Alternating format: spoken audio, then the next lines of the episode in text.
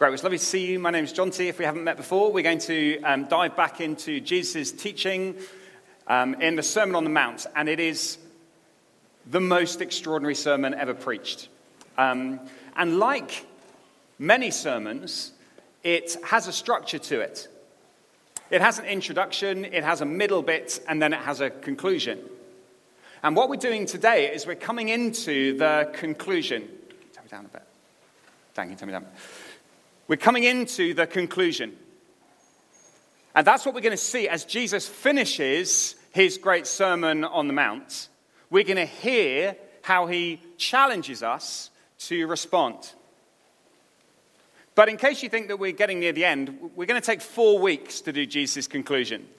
Because there's so much here that we want to dig into and we want to understand.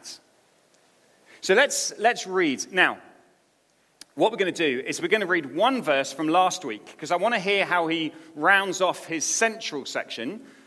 And then we're going to read um, the bit for today. But here's, here's how he finished last week. This is uh, Matthew 7, verse 12. It's on page 971 of the church Bibles. Matthew chapter 7, verse 12, Jesus says, So in everything, do to others what you would have them do to you. For this sums up the law and the prophets. Now just think about that. Before we dive into the next, just think about that. You've probably heard that or something like that before, and it's easy for it just to kind of wash over you and go, oh, that sounds nice. We should all do to others what we want them to do to us. And we go, that's nice, Jesus. What Jesus is saying in that sentence is so deep and so profound. As he sums up the way of life in his kingdom, he says, You want me to sum it up? This is it. Do to others as you want them to do to you. Now, listen, not, notice, he doesn't say, do to others as they do to you. That's a very different ethic, right? That's the tit for tat ethic. I'll do for you if you do it for me. This is the experience all of us have had when someone has bought you a birthday present and you weren't expecting it. It wasn't sort of, that wasn't the expectation. When someone gives you the present, what do you immediately think? You don't think, oh, how lovely, how kind. You think, when's their birthday? And how on earth am I going to remember to give them a present back? Because so much of the mentality that we live by is do to others as they do to you. Whatever they do to you, do it to them. If they're mean to you, you be mean back. If they're kind to you, you be kind back. Jesus doesn't say that. In fact, his ethic, let's push this even harder, right? The ethic in the kingdom is not even do no harm. Right? Think about how often you hear that. This is the ethic lots of people live by.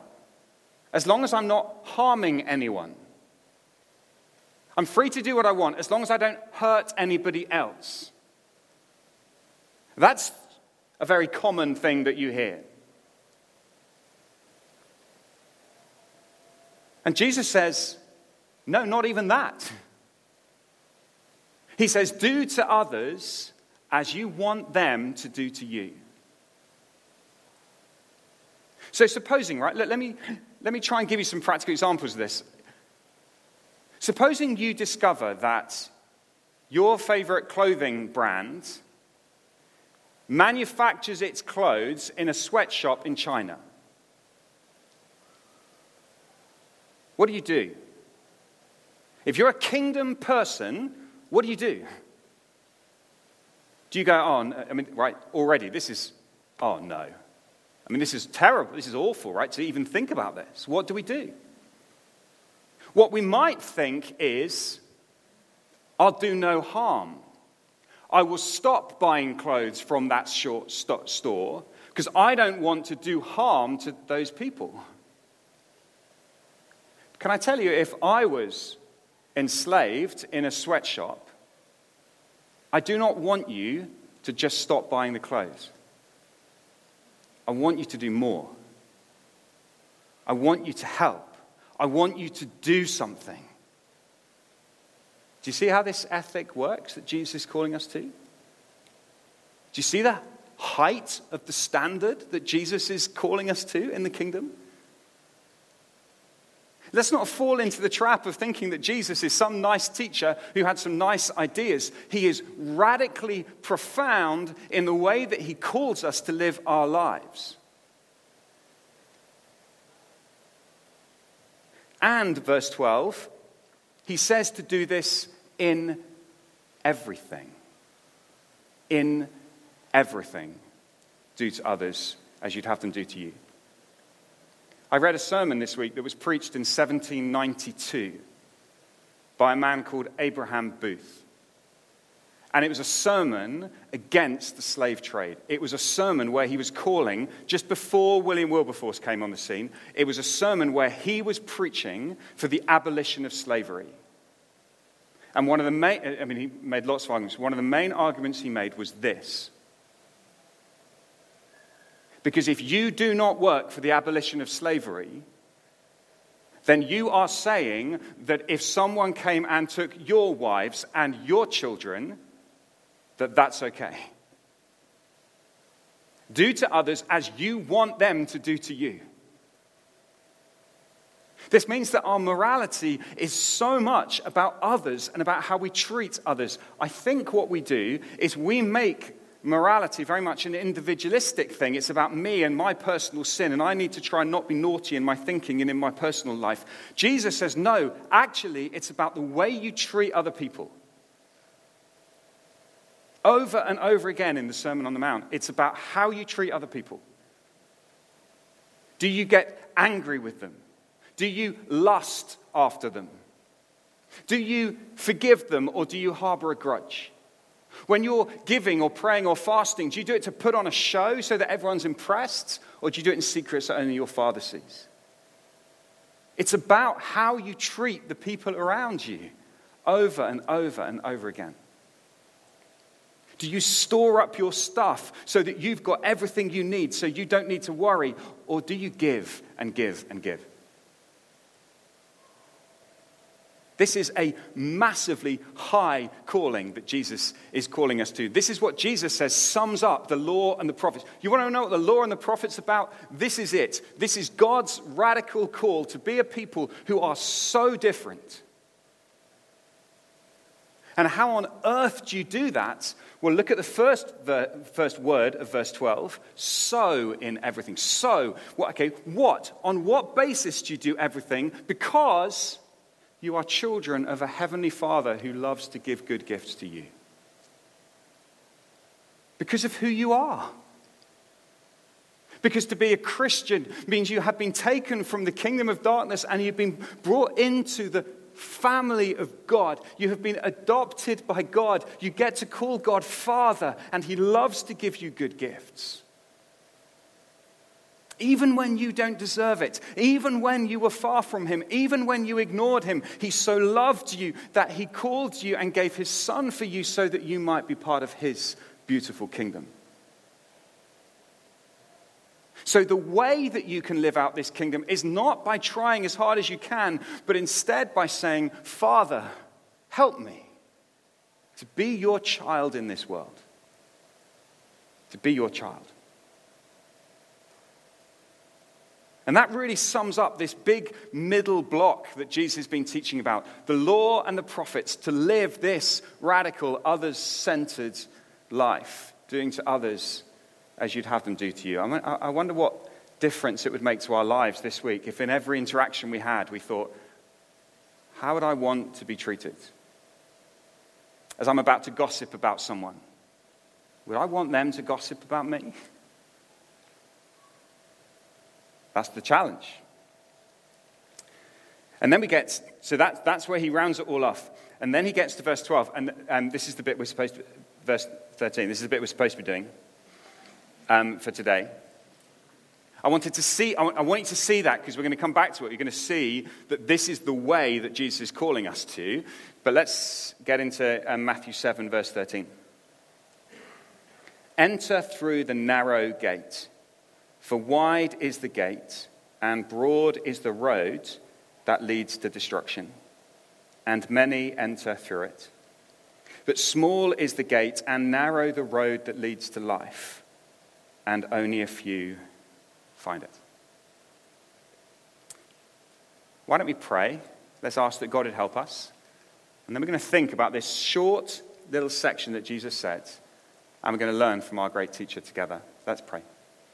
Heavenly Father, please help us now. Please help us to listen to these words of Jesus and to let them take root deeply in our lives, in our hearts, we pray. Please let us be kingdom people, we ask. In Jesus' name, amen.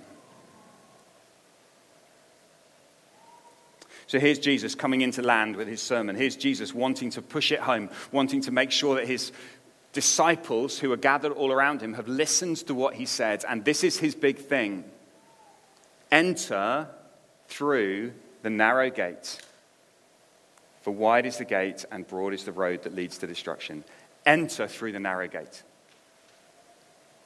Now, if you just want to make Jesus into a teacher, a nice teacher, a teacher who says things like, love your enemies and do to others as you want them to do to you, and you go, oh, that's nice, that's nice, that's nice. What you have to do is take the sayings of Jesus and pull them out of their context, out of the Bible, put them on a poster, and go, there we go. Look, isn't Jesus nice? But you can't really do that with Jesus. It's not fair to him, and actually, it's not even possible when you look at what he actually said. Enter through the narrow gate.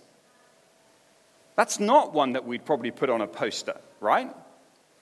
Do to others you have to do to yourself. Yeah, let's put that on a poster. Enter through the narrow gate. Not so much. And yet, they're right next to each other in the Bible, in Jesus' sermon. What's he doing? Well, I think to, the thing that's really gripped me this week as I've studied this is that Jesus is placing himself in a major theme that runs through the Bible story. This is not Jesus out of the blue going, Oh, I don't know, enter through the narrow gate. Why don't you do that? This is Jesus deliberately and intentionally placing himself in a great storyline. This is Jesus using the ideas and the images of wisdom. This is the call of wisdom. Now, though he doesn't mention wisdom here, he is going to in about three weeks' time when we get to the wise and foolish builders. The issue at the end of the Sermon on the Mount is will you be wise? Wisdom. Now, of course, we get a bit confused about wisdom, right? We think wisdom is about being clever or being an owl, one of those two. Um, and so we think that wise people, right? They're old and they live in the forest, and you go and see them, and they might be owls. If that's not how you view wisdom, I don't know where you've been all your life. What I want to do is I want to just show you what Jesus is doing here as, as he calls to people. Here is his urgent, urgent plea enter through the narrow gate. It's like he's calling this crowd. He says, You, you must enter this narrow, there's a narrow gate, and you must enter it. You must come this way. Jesus is setting before them two paths a wide path and a narrow path. And as he does it, he's doing something that has happened many, many, many times before in the Bible. The first time this happens in the Bible, it was right back at the beginning. It was right back at the start in the garden. When God had created the world, He put two trees the tree of life and the tree of the knowledge of good and evil. Two trees. And the two trees were like two gates that offered two ways to live your life. You could humbly take the fruit from the tree of life and, in dependence upon God, listen to Him and sink your teeth into the juicy fruit of life. And live. Live in the place of abundance and joy in the garden with God. Or you could choose the other gate, the other tree, the tree of the knowledge of good and evil, where you would, in pride, Seek to establish your own wisdom. Seek to do what seems right to you. And take the fruit that God has forbidden, sink your teeth into it, and be set on the roads to death and destruction. Do you see there's two trees, right? Now, look, let's think, think this harder, right? Keep pushing this. When God put the two trees in the garden, do you know where He put them? In the middle. He put them in the middle of the garden. Why? Because He wanted humanity to live their lives with this conscious decision Will you choose wisdom or will you choose foolishness? Which will you choose? Will you choose to listen to God or will you choose your own wisdom, which is actually foolishness? And it wasn't a one off choice. Okay, this is, you, you hear this really carefully. God didn't say, right, for one day, one, one time offer, you got the two trees, which one do you want? And then, and, and then the idea was they'd be taken away and you'd kind of carry on. No, the idea was that the, the picture is that those trees would constantly have been in the garden. If Adam and Eve had trusted God, they would constantly have been in the presence of those two trees. It was a daily decision, not a one off decision. It was a daily decision to choose wisdom. Every day, there would be the choice of wisdom. Could it be that Adam and Eve lived for a little while in the garden, enjoying the fruit from the tree of life? Every day choosing that tree, choosing that tree, until one day they chose to listen to a different voice they choose to doubt the voice of wisdom and instead listen to another voice and instead choose foolishness. We don't know, but it's possible. That's the picture. You have this choice. When humanity chose foolishness, when humanity chose pride over humility, God's response was to remove them from the garden. God's response was to remove them from the place of life and joy and abundance, and instead for them to live in the place of suffering and death and pain. A painful world, a cursed world. And yet, that wasn't the end.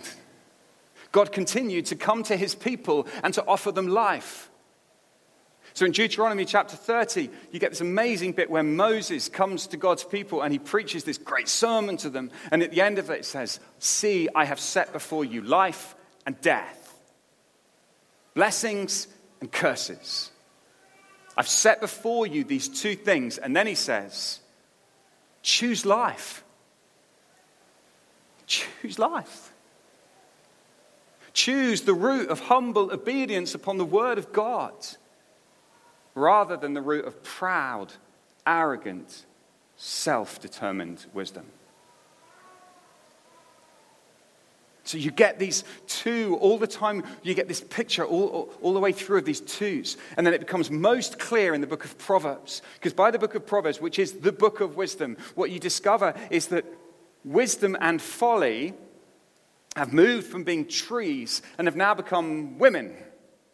There's a woman, not literal woman, personified, a picture of woman wisdom and woman folly.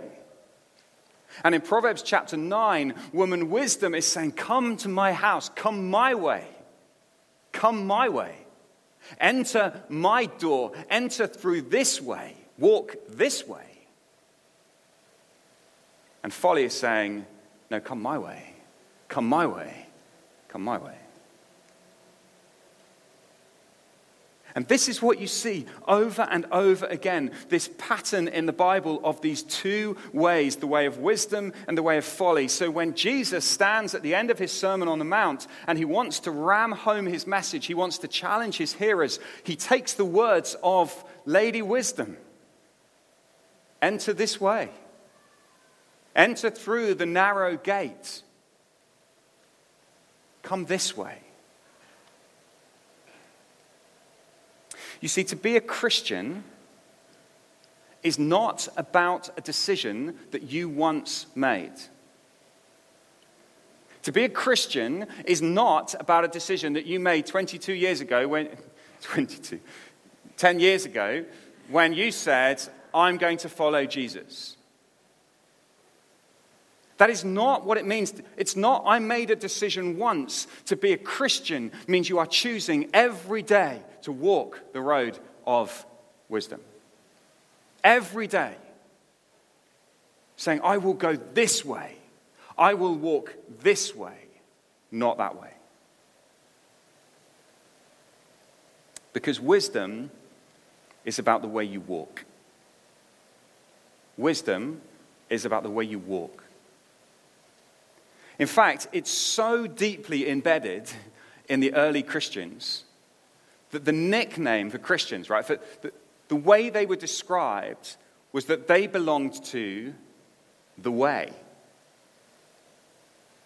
That's what Christians are. Four times in the book of Acts, we're told that Christians belong to the way. Oh, you know those people, they belong to the way. Hmm, what a way, weird way to describe people. Unless they'd so understood Jesus' teaching that to be a Christian is about the way. It is about a way you walk, a road you walk, a path you stay on. That is what it means to be a Christian. And that is what Jesus, at the end of his sermon, is challenging and calling his disciples enter through the narrow gate.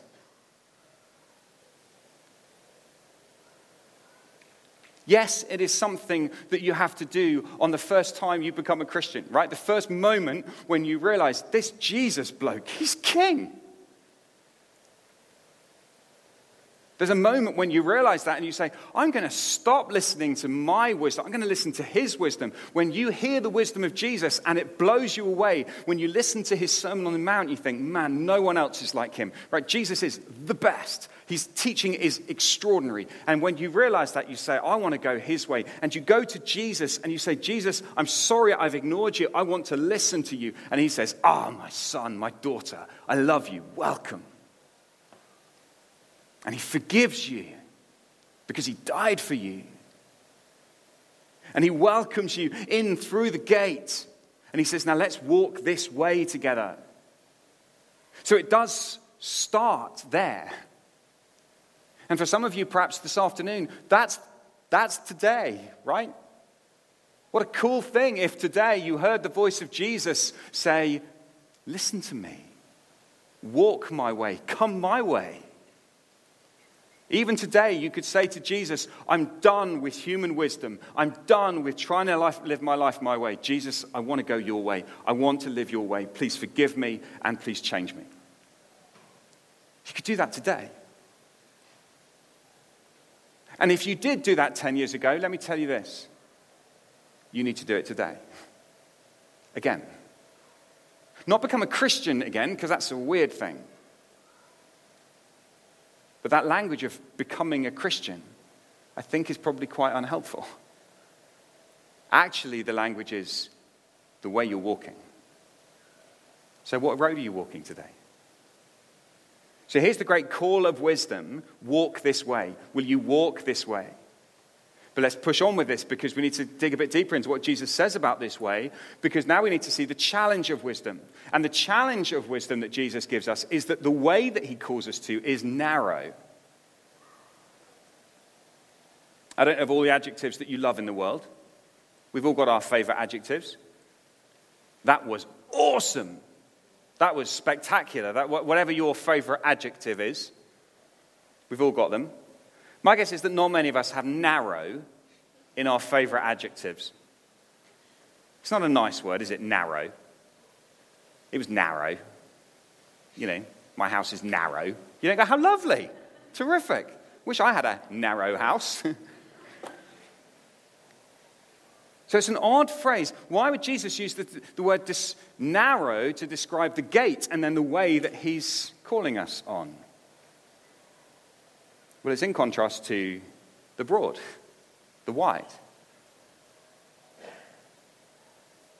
I was thinking about this, and you've got to keep pushing, right? When, you, when you've just got a few verses, you have to think really hard and pray and say, God, why? Why did you say that? Well, I think there's probably a few reasons why the wide road is wide.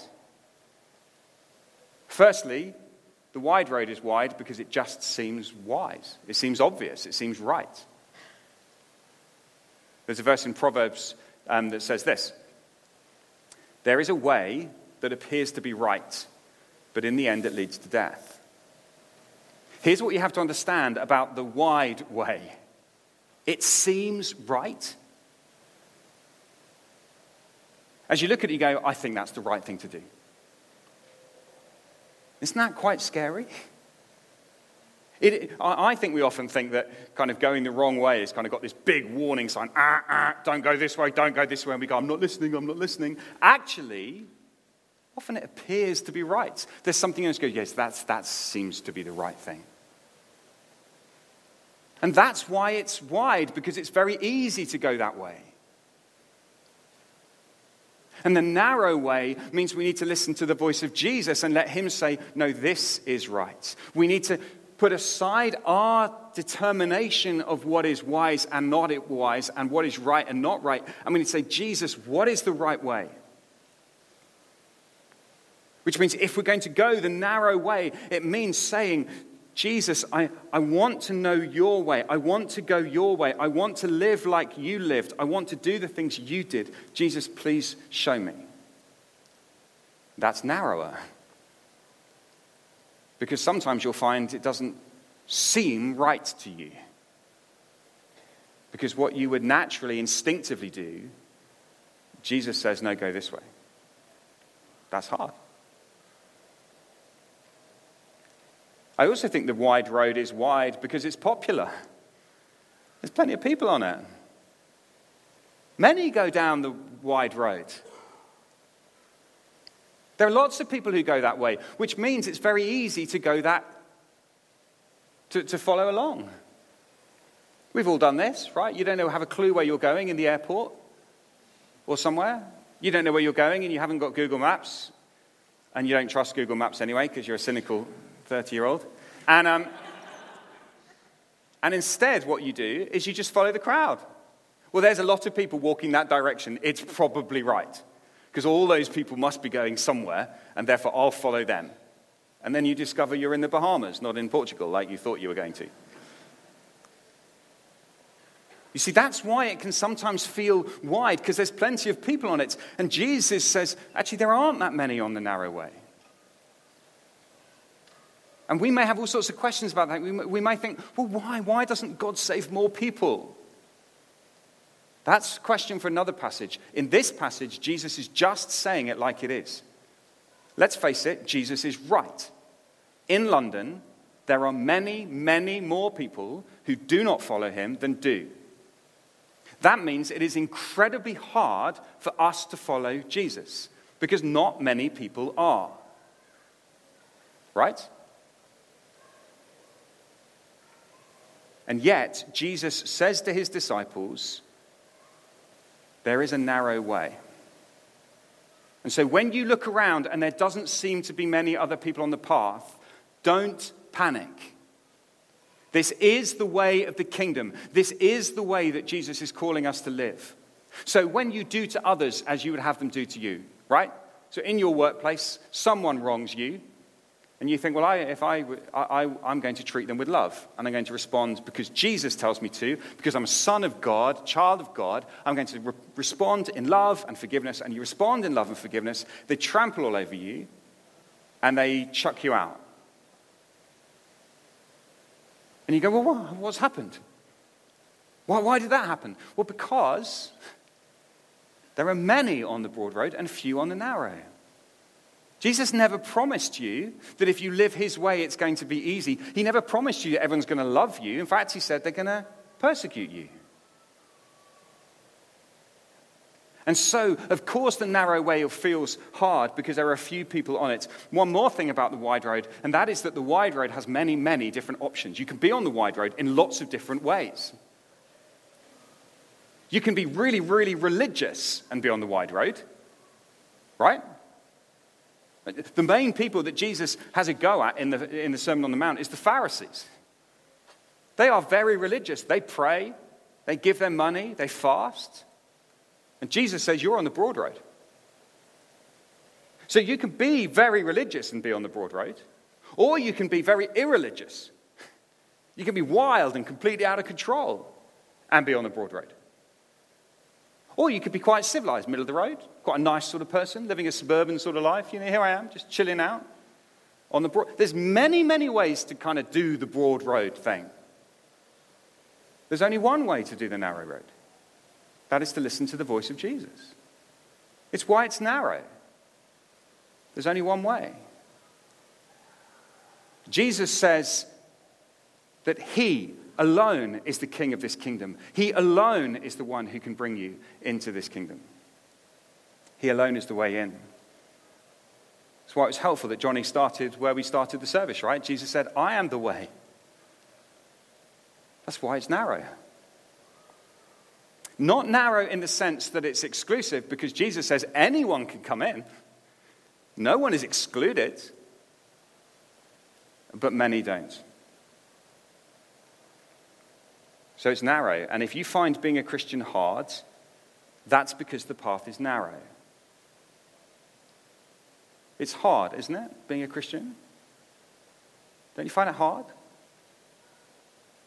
If you don't find it hard, could it be that although you claim to follow Jesus, you are not actually listening to him? You are choosing to walk the broader road. Could that be? Well, here's the final thing. We've seen the call of wisdom, we've seen the challenge of wisdom, and now here comes the promise of wisdom. The promise of wisdom, his life. Why would you walk this way? Why would you walk a hard road? Why would you not just go the way that appears right, the way that's popular, the way that I can do it my way, be whatever I want to be? Why wouldn't I walk that road? Well, Jesus says because life is here. Life is found in the narrow road with Him, listening to Him. You see, his warning is stark. Broad is the road that leads to destruction. When the man and woman were faced with those two trees, the tree of life and the tree of the wisdom of uh, knowledge of good and evil, they chose foolishness. And it led to a mess. It led to death. It led to destruction. It led to pain. It led to so much sorrow. Because when we choose to go our way, there are consequences that follow. There's a mess that happens. But Jesus' great promise is if you go his way, there is life, there is freedom, there is joy. And this is the great promise that Jesus holds out to us in his sermon this is the great warning and yet the great beautiful comfort. Walk this way because this is life. And not just a future life at some point when I die, but life now. Life as I discover what it truly means to be human, what it discovers to be a child of God, what it means to be part of His kingdom, and to now give and give to those around me, now to enjoy that life. Yes, it's hard, but you can have something that's both hard and joyful at the same time because Jesus is with you on that road and He says, I'm for you. And as you walk that road, you are simply walking the road that He went uh, ahead of you. Jesus, who went to a cross and died, He gave His life. Why did He do it? Because He knew knew that that's where life was found, who now says to you, Will you take up your cross and will you follow me on this hard road of suffering? And as you follow him, there's joy, joy, joy. Joy now, joy then, joy forever.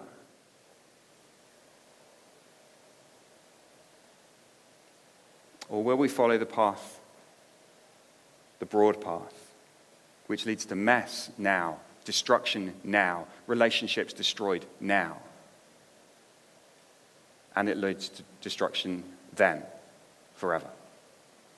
This is what Jesus is setting before us. And I just want to wrap this up because uh, I've wrestled with this week, this week, and I've tried to think about how to uh, explain this.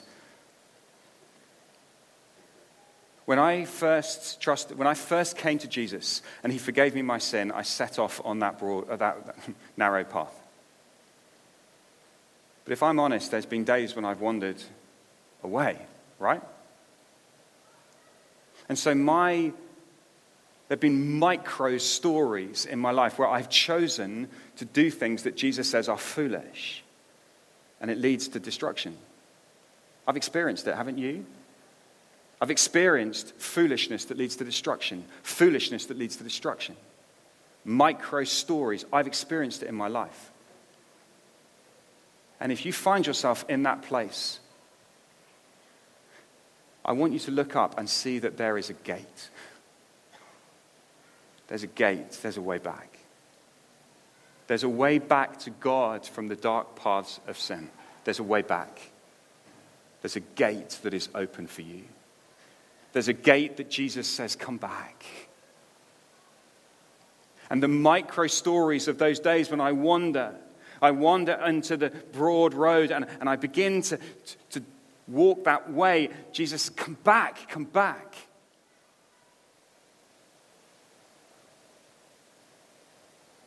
And that's the grace of Jesus that he forgives us. There's always a way back to him. So every decision that you make this week, you're going to get to a crossroads. You're going to have a choice. Which way are you going to go? Let me finish with this verse from Jeremiah. Have a look at this verse. This is such a, beautiful verse. Jeremiah 6:16. this is what the Lord says. Stand at the crossroads and look. Ask for the ancient paths and where the good way is and walk in it, and you will find rest for your souls. But you said, We will not walk in it. Here is what God offers us today. Here's what God stands. This is what Jesus, our great King, says life in his kingdom, life loving others, living our lives sacrificially for him, wisdom. Walk this way. Every time you get to a crossroads, stop. Ask for the ancient ways. Which is the way? Jesus, which way? How do I go the way that is what you say, the way of wisdom?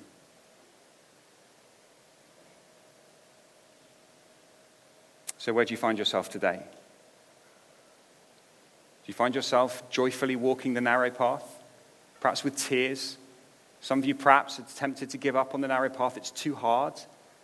But Jesus brought you to church to say, hang in there. This is the right path. This is the path to life. This is the path that we walk to the kingdom. Perhaps some of us find ourselves on the broad road. We know we're going that way. We're doing what we know God says is wrong, but we're going to live it anyway. We're going to do what we, we think we can escape the consequences. And God says, I plead with you today, enter through the narrow gate. Please, please leave that road. Please leave that road. It will destroy you. Jesus says, Come to me. I'll give you rest. I'll give you life. Why don't we bow our heads and let's pray together?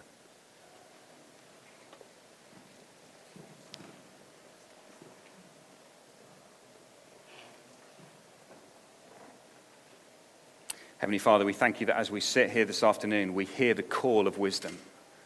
This ancient call, this call that has been sounded throughout every generation of humanity, the call of wisdom to be wise to walk your way, to enter the narrow gate, to go the way of wisdom, to choose life. And Lord, many of us are here again, and we want to say sorry for those times when we have wandered from you. And today, Jesus, we want to choose life again. We want to choose to go your way. We want to choose to offer ourselves to you and say, Lord Jesus, you know all our faults, you know all our failures. And yet we choose life today. We choose to walk this narrow way, this hard way, this way of love, this way of sacrifice. We choose to walk your way, Lord Jesus. Please help us, we ask. Amen.